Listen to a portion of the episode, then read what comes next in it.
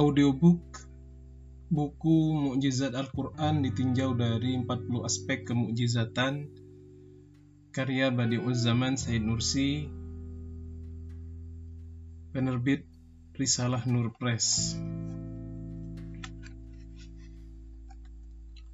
Selanjutnya, secara implisit ia menerangkan apa yang akan terjadi di hari kiamat seperti gunung yang berjalan dan berhamburan, langit terbelah, neraka yang siap siaga, serta bagaimana surga memberikan taman yang indah bagi para penghuninya.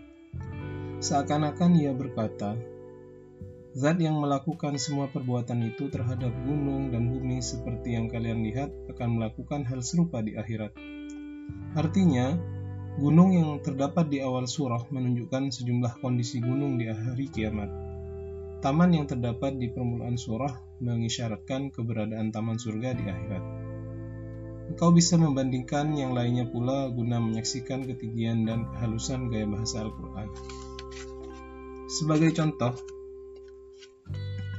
Qulillahumma malikal mulki tu'til mulka man tasha' wa tanzi'ul mulka mimman tasha' wa tu'izzu man tasha' wa tudhillu man tasha' biyadikal khair innaka ala kulli syai'in qadir wa tulijul nahara fil layl wa tukhrijul hayya minal mayyiti wa tukhrijul mayyita minal hayy wa tarzuqu man tasha'u bighairi hisab Katakanlah, wahai Tuhan yang mempunyai kerajaan, Engkau berikan kerajaan kepada orang yang Engkau kehendaki, dan Engkau cabut kerajaan dari Engkau yang Engkau kehendaki. Engkau muliakan orang yang Engkau kehendaki, dan Engkau hinakan orang yang Engkau kehendaki. Di tangan Engkaulah segala kebajikan. Sesungguhnya Engkau maha kuasa atas segala sesuatu. Engkau masukkan malam ke malam, Engkau masukkan malam ke malam, siang dan engkau masukkan siang ke dalam malam. Engkau keluarkan yang hidup dari yang mati, dan engkau keluarkan yang mati dari yang hidup. Engkau beri rizki siapa yang engkau kehendaki tanpa hisap. Quran Surah Al Imran ayat 26 sampai 27. Dengan gaya bahasa yang tinggi, ayat di atas menerangkan berbagai perbuatan ilahi yang terdapat dalam diri manusia manifestasi ilahi yang terdapat dalam pergantian siang dan malam, tindakan ilahi dalam peralihan musim, serta ketentuan ilahi yang terdapat dalam kehidupan, kematian, pengumpulan, dan kebangkitan duniawi di muka bumi. Gaya bahasa yang tinggi dan indah itu sampai ke tingkat yang menundukkan akar para pakar Karena ketinggian bahasanya demikian terang di mana ia bisa terlihat meski hanya dengan penglihatan yang paling sederhana maka kami tidak membuka hazanah tersebut untuk saat ini. Contoh lain, إذا السماء انشقت وأذنت لربها وحقت وإذا الأرض مدت وألقت ما فيها وتخلت وأذنت لربها وحقت Apabila langit terbelah, patuh kepada Tuhannya, dan sudah semestinya langit itu patuh serta apabila bumi diratakan dan apa yang ada di dalamnya dilemparkan dan menjadi kosong, patuh kepada Tuhannya, dan sudah semestinya bumi ini bumi itu patuh. Quran Surah Al-Insyiqaq ayat 1 sampai 5. Ayat Al-Quran di atas menerangkan sejauh mana ketundukan langit dan bumi serta ketaatan mereka dalam menunaikan perintah Allah. Ia menerangkan semuanya dengan gaya bahasa yang tinggi dan mulia, Sebab sebagaimana seorang panglima besar membentuk dua divisi militer untuk melaksanakan tuntutan jihad seperti manuver atau latihan perang dan mobilisasi atau perekrutan tentara. Nah, ketika waktu jihad selesai, ia mengarahkan kepada kedua divisi ter tersebut guna dipergunakan untuk tugas lain lantaran tugas mereka telah usai. Seakan-akan masing-masing berkata dengan lisan para petugas dan pelayannya. Wahai Panglima, beri kami waktu luang sejenak agar kami bisa mempersiapkan diri dan membersihkan tempat ini dari berbagai sisa aktivitas kami sebelumnya. Setelah itu, kami siap menjalankan tugas kembali. Tidak lama kemudian ia berkata, Kami telah membuang sisa-sisa tadi keluar. Kami taat kepada perintahmu. Lakukan apa yang kau inginkan, kami mematuhi perintahmu semua yang engkau perbuat adalah benar, indah, dan baik. Demikian pula langit dan bumi merupakan dua divisi atau wilayah yang dibuka untuk menjadi tempat tugas atau taklif dan medan ujian. Ketika waktunya selesai, langit dan bumi itu pun meninggalkan tugasnya dengan izin Allah. Keduanya berkata, Wahai Tuhan, tugaskan kami pada sesuatu yang kau kehendaki Sikap patuh wajib kami perlihatkan. Semua yang kau perbuat benar, lihat dan perhatikan dengan cermat ketinggian gaya bahasa dan kalimat di atas. Contoh lain, Sama wa akli'i wa ghidal ma wa qudiyal amr wa qudiyal amr wastawat 'alal judi wa qila bu'dan lil qaumil zalimin Wahai bumi, telanlah airmu, dan wahai langit atau hujan, berhentilah. Air pun disurutkan, perintah pun diselesaikan, dan bahtera itu pun berlabuh di atas bukit judi. Lalu dikatakan, binasalah orang-orang yang zalim. Quran Surah Hud ayat 44 Untuk menunjukkan setetes dari lautan balaghah ayat di atas, kami hanya akan menjelaskan satu gaya bahasa darinya dalam bentuk perumpamaan, yaitu seorang panglima besar dalam perang dunia telah memperoleh kemenangan memerintahkan pasukannya. Berhentilah melepaskan tembakan, lalu ia menyuruh pasukan yang lain, berhentilah menyerang. Seketika itu pun, seketika itu pula tembakan dan serangan langsung berhenti. Kemudian ia menemui mereka seraya berkata, semua sudah usai, kita sudah mengalahkan musuh. Panji kita telah tegak berkibar, kaum yang zalim itu telah menerima balasan mereka dan jatuh ke dalam lembah kehinaan. Asfalus. Demikian pula sang raja yang tiada tandingannya telah memerintahkan langit dan bumi untuk membinasakan kaum Nabi Nuh alaihissalam. Setelah mereka mengerjakan perintah tersebut, dia berkata kepada keduanya, Wahai bumi, telanlah airmu. Wahai langit, diamlah.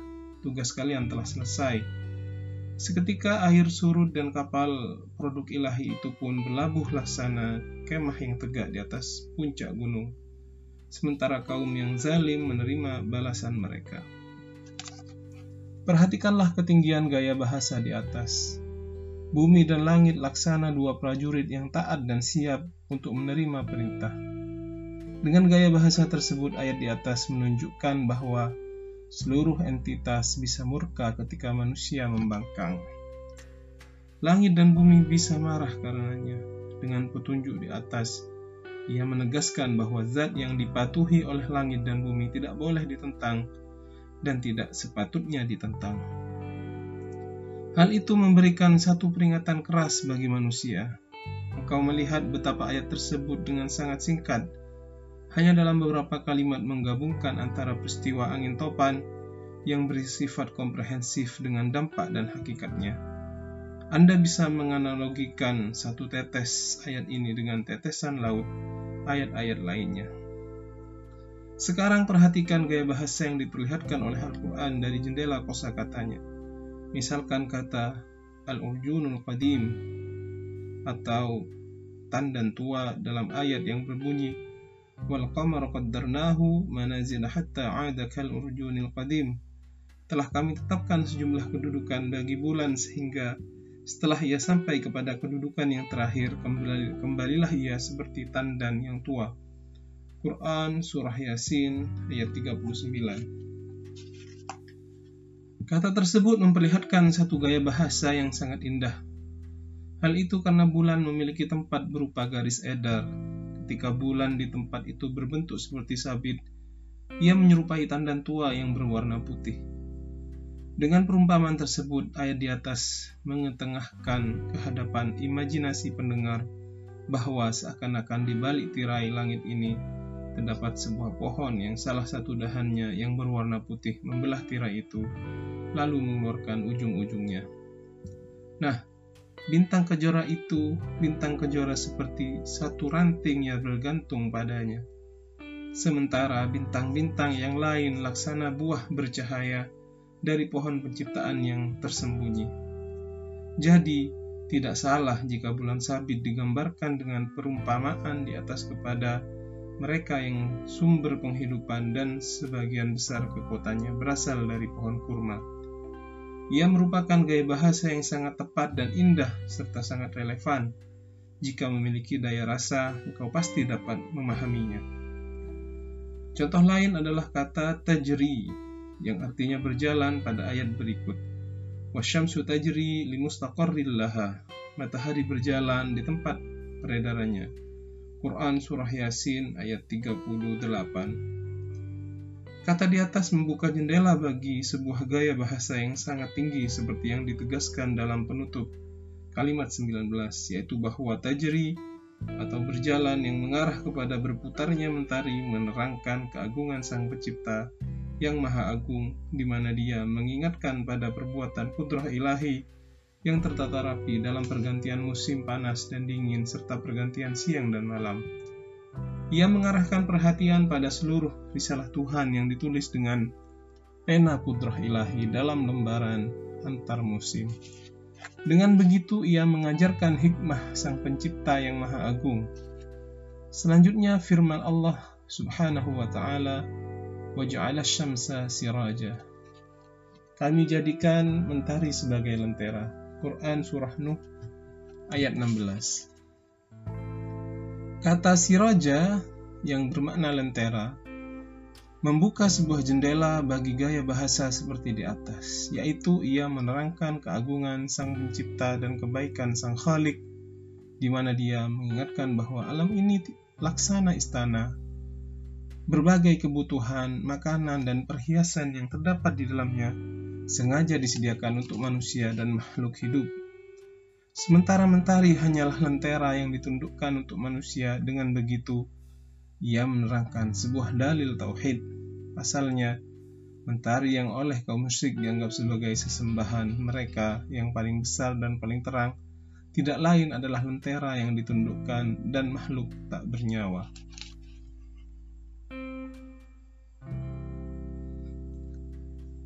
Jadi, pengungkapan kata si roja atau lentera mengingatkan kepada rahmat Khalik dalam keagungan rububiyahnya serta menjelaskan kemurahannya dalam keluasan rahmatnya.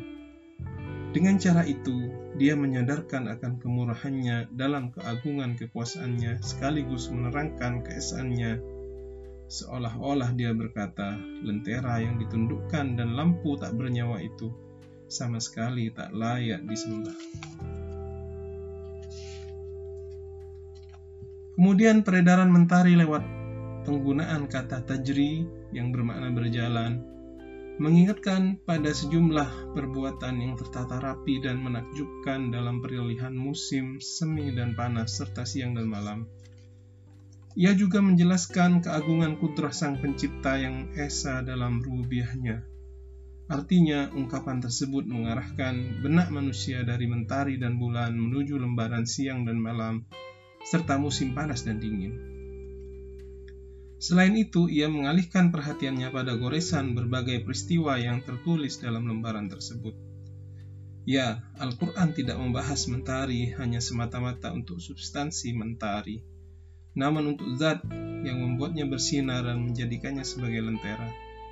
Ia tidak membahas esensinya yang tidak dibutuhkan oleh manusia, namun membahas tugas dan fungsinya di mana ia menunaikan fungsi pegas bagi tatanan kreasi ilahi, pusat keteraturan pencipta robbani, serta kumparan bagi keselarasan ciptaannya, serta serta kumparan bagi keselaraan ciptaannya dalam segala sesuatu yang dirangkai oleh pencipta azali lewat benang-benang siang dan malam. Engkau bisa menganalogikan hal ini dengan keseluruhan kosakata Al-Quran. Meskipun tampak seperti kata yang sudah dikenal dan sederhana, namun ia menunaikan tugas sebagai kunci bagi berbagai gudang makna yang halus. Demikianlah, karena ketinggian gaya bahasa Al-Quran, seperti disebutkan dalam berbagai aspek di atas, maka seorang Arab Badui terpukau oleh kadang kala hanya sebuah ungkapan darinya sehingga bersujud sebelum beriman. Misalnya salah seorang dari mereka mendengar ayat yang berbunyi Fasda bima tukmar maka sampailah maka sampaikanlah secara terang-terangan segala apa yang diperintahkan kepadamu. Quran Surah Al-Hijr ayat 94 Seketika ia tersungkur bersujud saat ditanya, apakah engkau masuk Islam? Ia menjawab, tidak. Aku bersujud karena balaghah yang terdapat pada ungkapan tersebut. Poin keempat, kefasihan luar biasa dalam redaksinya.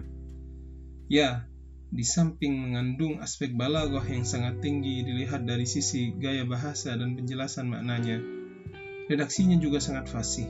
Dalil paling kuat yang menunjukkan kefasihannya adalah bahwa ia tidak melahirkan rasa bosan dan jenuh. Selain itu, kesaksian para ahli ilmu bayan dan semantik juga menjadi bukti yang sangat jelas atas kefasihannya. Ya, andaikan Al-Quran diulang ribuan kali, hal itu tidak akan membuat bosan, bahkan ia akan bertambah nikmat. Selanjutnya, Al-Quran juga tidak berat bagi akal anak kecil sehingga mudah mereka hafal. Telinga orang yang terkena penyakit kronis, di mana ia sangat terganggu dengan ucapan pelan, juga tidak akan jenuh dengan Al-Quran. Sebaliknya, ia akan merasa nikmat. Ia laksana minuman segar yang berada di mulut orang sekarat. Ia terasa nyaman di telinga dan otaknya seperti air zam-zam yang terasa segar saat berada di mulut. Hikmah mengapa Al-Quran tidak membuat bosan dan jenuh adalah karena Al-Quran merupakan makanan dan nutrisi bagi kalbu sumber kekuatan dan kekayaan bagi akal. Air dan cahaya bagi ruh, serta obat bagi jiwa manusia. Oleh karena itu, ia tidak akan melahirkan rasa bosan. Ia seperti nasi yang kita makan setiap hari, di mana kita tidak merasa bosan dengannya. Sementara jika kita makan buah yang paling nikmat, setiap hari pasti akan merasa bosan. Jadi karena Al-Quran merupakan sebuah kebenaran, hakikat, kejujuran, petunjuk, dan memiliki kefasihan luar biasa, ia tidak melahirkan rasa bosan. Ia akan terus tampak segar dan manis hingga salah seorang tokoh Quraisy dan ahli retorika mereka saat mendatangi Nabi Shallallahu Alaihi Wasallam untuk mendengar Al-Quran berkomentar setelah mendengarkannya. Demi Allah, ia demikian manis dan indah ia bukanlah, ia bukan ucapan manusia. Setelah itu ia berujar kepada kaumnya, Demi Allah, tidak ada seorang pun dari kalian yang lebih paham tentang syair daripada diriku. Demi Allah, ucapannya itu tidak sama dengan ucapanku. Akhirnya mereka hanya bisa berkata bahwa beliau adalah tukang sihir guna memperdaya pengikut mereka sehingga tidak mengikuti Nabi Muhammad SAW. Demikianlah musuh Al-Quran yang paling keras sekalipun tercengang di hadapan kefasihannya. Menjelaskan sebab-sebab kefasihan yang terdapat dalam ayat-ayat Al-Quran pada klausa dan kalimatnya sangat panjang. Maka untuk membatasi pembicaraan, kita hanya akan memperlihatkan kilau kemujizatan yang bersinar dari kondisi dan susunan huruf-huruf hijaiyah dalam sebuah ayat sebagai contoh yaitu firman Allah berikut. ثم أنزل عليكم من بعد الغم أمانة نعاسا يغشى طائفة منكم وطائفة قد أهمتهم أنفسهم يظنون بالله غير الحق ظن الجاهلية يقولون هل لنا من الأمر من شيء؟ قل إن الأمر كله لله. يخفون في أنفسهم ما لا يبدون لك. يقولون لو كان لنا من الأمر شيء ما قتلنا هنا. قل لو كنتم في بيوتكم نبرز الذين كتب عليهم القتل إلى مضاجئهم. وليبتلي الله وليبتلي الله ما في صدوركم وليمحص ما في قلوبكم. والله عليم بذات الصدور. Ayat di atas menggabungkan semua huruf hijaiyah dan berbagai bentuk huruf yang berat. Namun demikian, semua itu tidak membuatnya kehilangan kefasihan. Bahkan, ia semakin memperindah dan menambah satu bentuk kefasihan yang bersumber dari bunyi yang selaras dan beragam. Perhatikan dengan cermat kilau yang memiliki sisi kemujizatan ini, karena huruf alif dan ya merupakan huruf hijaiyah yang paling ringan di mana yang satu bisa berbalik menjadi yang lain seperti dua orang saudara, maka masing-masing terulang sebanyak 21 kali. Sementara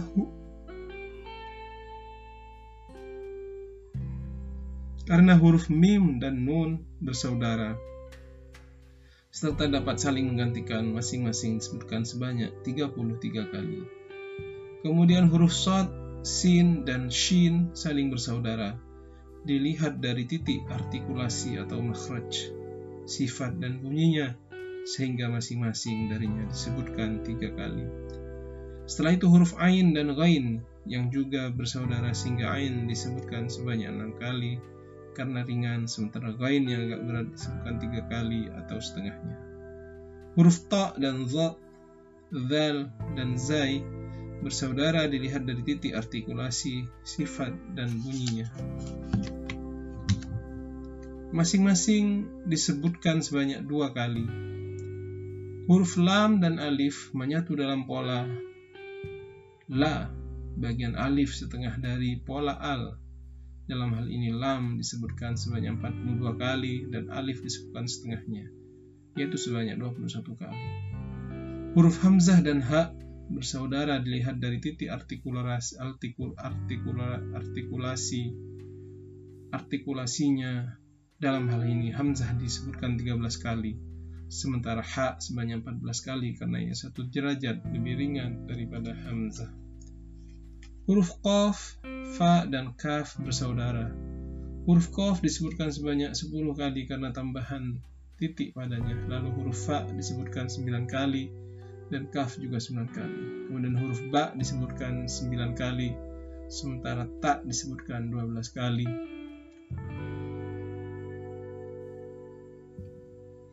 Karena derajatnya tiga. Huruf Ro saudara dari Lam, hanya saja Ro berjumlah 200 dan Lam 30 sesuai dengan perhitungan abjadiyah kalimat. Yakni bahwa Ro 6 derajat di atas Lam sehingga ia 6 derajat lebih rendah darinya. Begitu pula Ro sering terucap sehingga terasa berat, karenanya ia hanya disebutkan sebanyak 6 kali. Selanjutnya karena Kha, Ha, Fa, dan Dod berat, sementara di antara mereka terdapat keselarasan masing-masing disebutkan satu kali. Karena huruf waw lebih ringan dari huruf ha dan ham hamzah, serta lebih berat daripada huruf ya dan alif, maka ia disebutkan sebanyak 17 kali, yaitu 4 derajat di atas hamzah yang berat dan 4 derajat di bawah alif yang ringan. Demikianlah huruf-huruf yang diletakkan dengan sangat rapi itu, disertai keselarasannya. Keteraturannya yang indah dan tatanannya yang cermat menetapkan bahwa sangat pasti seperti pastinya hasil perkalian dua kali dua sama dengan empat, bahwa ia bukan merupakan kreasi manusia dan tak mungkin dilakukan olehnya. Proses kebetulan juga mustahil ikut campur di dalamnya. Jadi, keteraturan menakjubkan dan tatanan istimewa yang terdapat pada kondisi huruf-huruf tersebut di samping menjadi sumber kefasihan redaksinya, bisa jadi ia memiliki banyak hikmah yang lain. Selama huruf-huruf tersebut mengandung keteraturan semacam itu, tentu keteraturan penuh rahasia dan keselarasan bercahaya yang terdapat pada kosakata, yang terdapat pada kosa kata, kalimat, dan maknanya juga diperhatikan. Andaikan mata melihat sudah pasti ia kagum secara mengucap. Seraya mengucap Masya Allah apabila akal memahaminya, sudah pasti ia menjadi takjub dengan mengucap Barakallah.